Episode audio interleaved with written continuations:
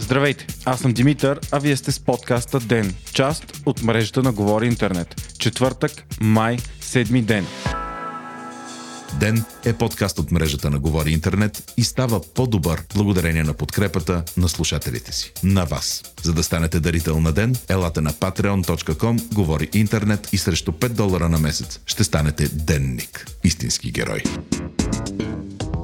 За съжаление, броят на болните от COVID-19 продължава да расте у нас. Вчера беше вторият най-лош ден, откакто епидемията започна в България. Бяха отчетени 74 нови случая. От щаба обаче казаха, че са оптимисти, тъй като по-високите числа се дължали на повишеното тестване и на идентифицирането на огнища. Премьерът Бойко Борисов пък обяви, че ако дневните случаи се вдигнат над 100, строгите мерки ще бъдат върнати. За последното денонощие обаче случаите са 53 от 1163 теста, а общият брой на случаите у нас вече е 1811, от които 84 са смъртни. Лошата новина е, че един от пациентите, лекувани с обещаваща терапия с приливане на плазма с антитела, е починал. Смъртността у нас остава сравнително ниска 4,6% от откритите случаи. Притеснителният тръс в последните три дни се дължал на откриването на нови огнища в Хасково, Ямбол и на полетите от Нидерландия. Заразените медици у нас пък са 192, около 11% от всички болни, което било тенденция в другите държави. Според генерал Мотавчийски, заразата у нас все още е на клъстери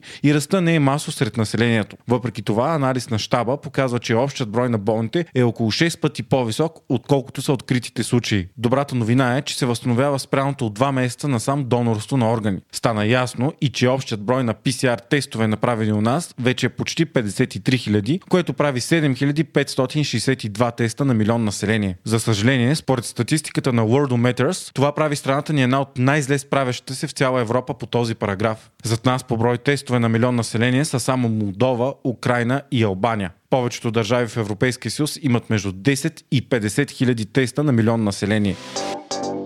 Въпреки покачващия се брой болни, страната ни се връща към нормалния живот. От вчера бяха премахнати всички КПП-та в областните градове на България, освен в Ямбол и вече пътуването е възможно дори без уважителна причина. 6 май беше и денят, в който започнаха да се отварят множество заведения при строги правила. Само външните помещения работят при стрикна дезинфекция и разстояние между масите от 1,5 метра. От днес пък синята и зелената зона в София отново работят. Беше обявено и че компанията Булбио вече е произвела хорохин за лечение за 2500 души. Лекарството вече се използва широко по целия свят за борба срещу COVID-19. Днес на първо четене мина и законодателството, което ще регламентира противоепидемичните мерки заради коронавируса след отпадането на извареното положение от 14 май. Гласуването на новите текстове ще бъде в пленарната зала утре.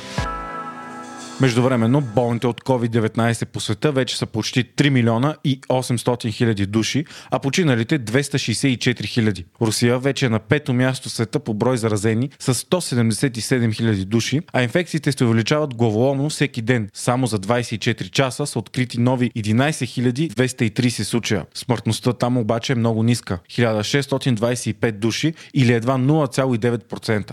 В Великобритания обаче положението е много тежко. Страната отчита над 6000 нови случая всеки ден и вече има над 200 000 болни. Тя стана и държавата с най-много починали в Европа. 30 000 души са жертвите от COVID-19 там и процентът смъртност е много висок, почти 15%. И въпреки отмяната на мерките, страните в Европа вече търпят големи социални и економически спадове. Промишлеността в Германия се е свила с рекордните 11,6 на 100 през март месец на годишна основа. Това е много по-лош резултат от очакване от анализаторите 8,9%. Очаква се спадът през април да е дори още по-лош, а експертите предупреждават, че производителите все още не са усетили кризата с пълната и сила. Полша пък беше принудена да отмени президентските избори, които трябваше да се състоят на 11 май. Прогнозите за европейската економика тази година са силно песимистични. Европейската комисия очаква рекорден и исторически спад на БВП от 7,4% за Европейския съюз. Добрата новина е, че през 2021 се очаква частично възстановяване възстановяване с над 6% ръст. За България прогнозите са подобни.